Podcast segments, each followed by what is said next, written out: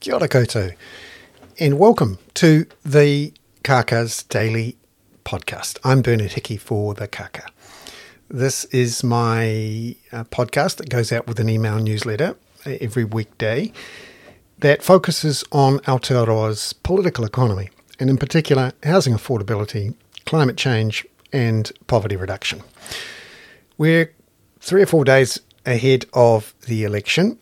We've already had close to a million people vote, and we're starting to get to the bottom of what the uh, National Party's tax switch plan might actually mean for people. And I wanted to put it into the context of the two thousand ten tax switch. Now, for those of you who can't recall it, it's worth just having a tiny little bit of uh, a history lesson on the tax and the politics of twenty ten. So back in two thousand eight, National was elected to government, partly on the promise of tax cuts, but also on the promise of a tax working group to look at how to adjust the tax system. John Key actually went into that election promising or having ruled out a G S T increase. The tax working group that went through two thousand nine and early two thousand ten had a look at the structure of the tax system and essentially suggested to make it fairer and to make it more robust in the long run, you could engineer a tax switch in which income taxes were cut and another form of tax was either increased or introduced to start with. In fact, the Tax Working Group of twenty ten, which included various experts from academia, uh, tax practice, economics, um, treasury, uh, um, and the likes, actually proposed to then Prime Minister John Key a land tax for income tax switch. The idea was that there would be a land tax of about zero point five percent on the value of all land, and it would raise more than two billion dollars a year, and that it would uh, then be used to pay for a couple of billion dollars worth of income tax cuts. That was their first proposal.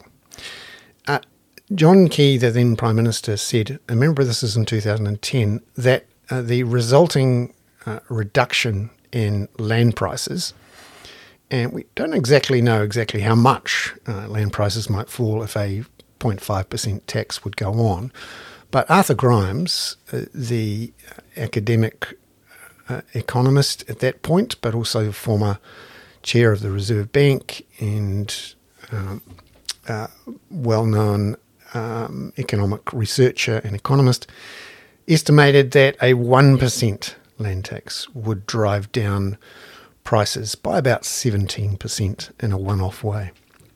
John Key argued this was uh, too dangerous for the financial stability of the uh, system, given that at that point in two thousand ten, our big four banks were still recovering from the global financial crisis, and they had a lower amount of capital then against their, all their assets than they do now. And uh, this was well before uh, uh, L V R controls, well before increases in capital. Banks have about twice as much capital as they had back then.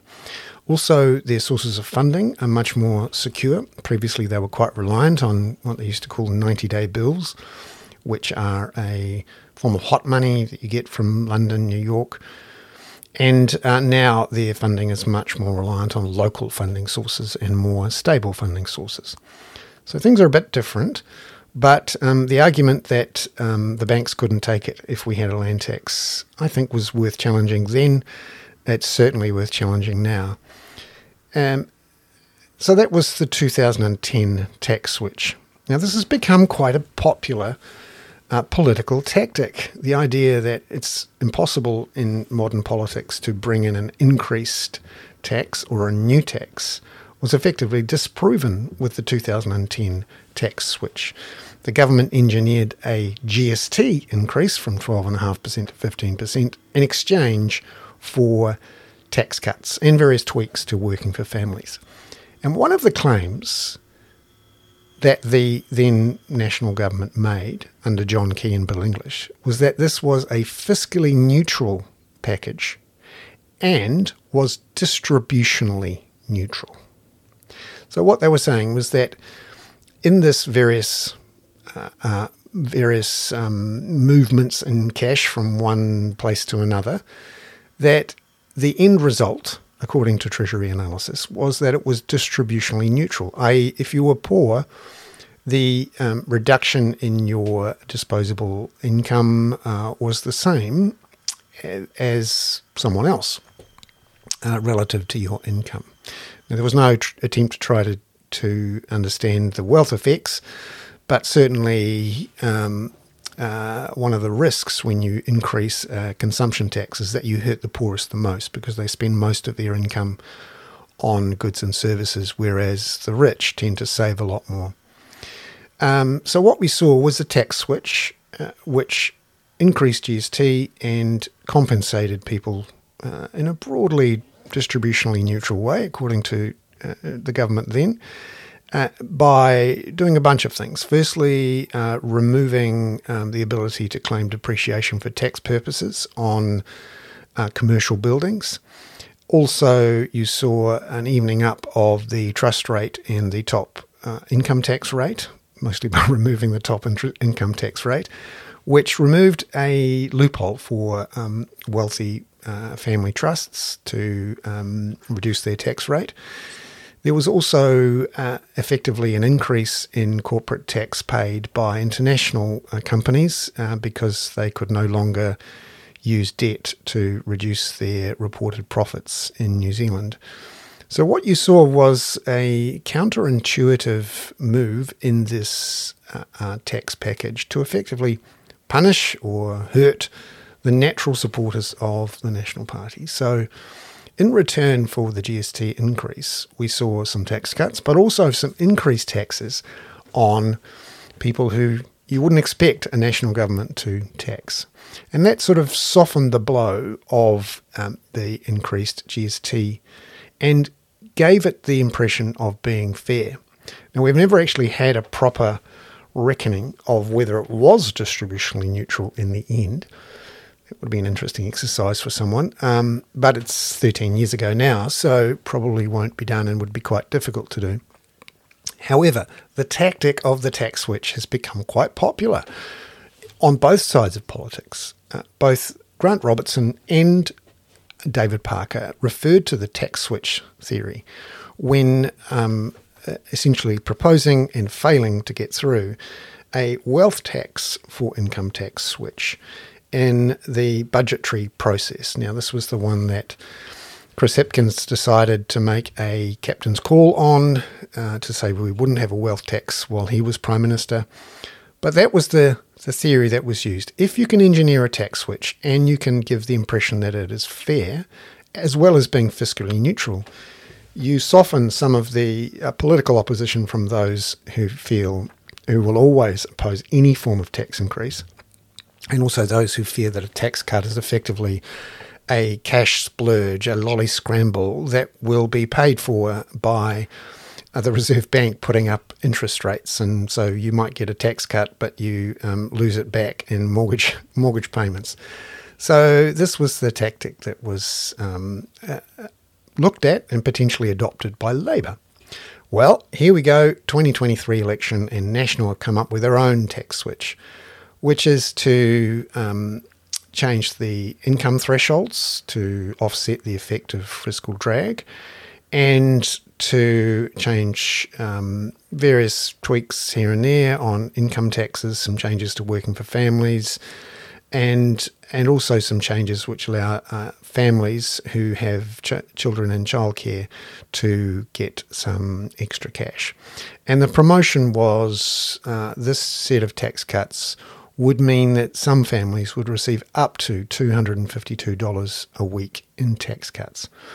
Now, uh, the C T U, with Craig Renney as the chief economist, last week had a closer look at that and found that there would be less than three thousand families in that category of getting two hundred fifty-two dollars a week in tax cuts.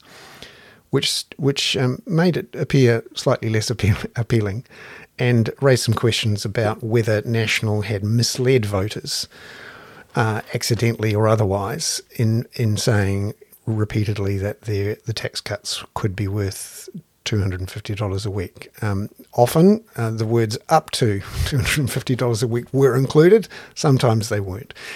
Uh, I personally think that um, anyone who was looking at it um, with a sceptical eye would have seen that not everyone was going to get two hundred fifty dollars a week. Uh, and the bigger issues were around the scale of the tax cuts going to landlords, and also the revelation that uh, it's partly being paid for by a change in indexation for people on the main benefits. So you might recall that uh, a couple of years ago, Labour announced a change in the indexation for people on benefits from being indexed to consumer price inflation to being indexed to wage price, wage inflation, which in the long run, wage wages grow faster than prices. Uh, not in the last year or so, but uh, definitely in the long run they do. And that means that over the next four or five years, people who were going to get uh, wage-indexed benefits now will get price-indexed benefits if National wins. Now, it turns out that's worth about two billion dollars less in cash for the three hundred fifty thousand people on benefits. So that doesn't seem that fair. And when you offset it with the two point three billion dollars in the fourteen point six billion dollars package, which is going to rental property investors in the form of the reversal of Labour's interest deductibility rules and the contraction of the uh, Brightline test from ten years to two years, that uh, is going to mean that effectively beneficiaries are paying for tax cuts for landlords.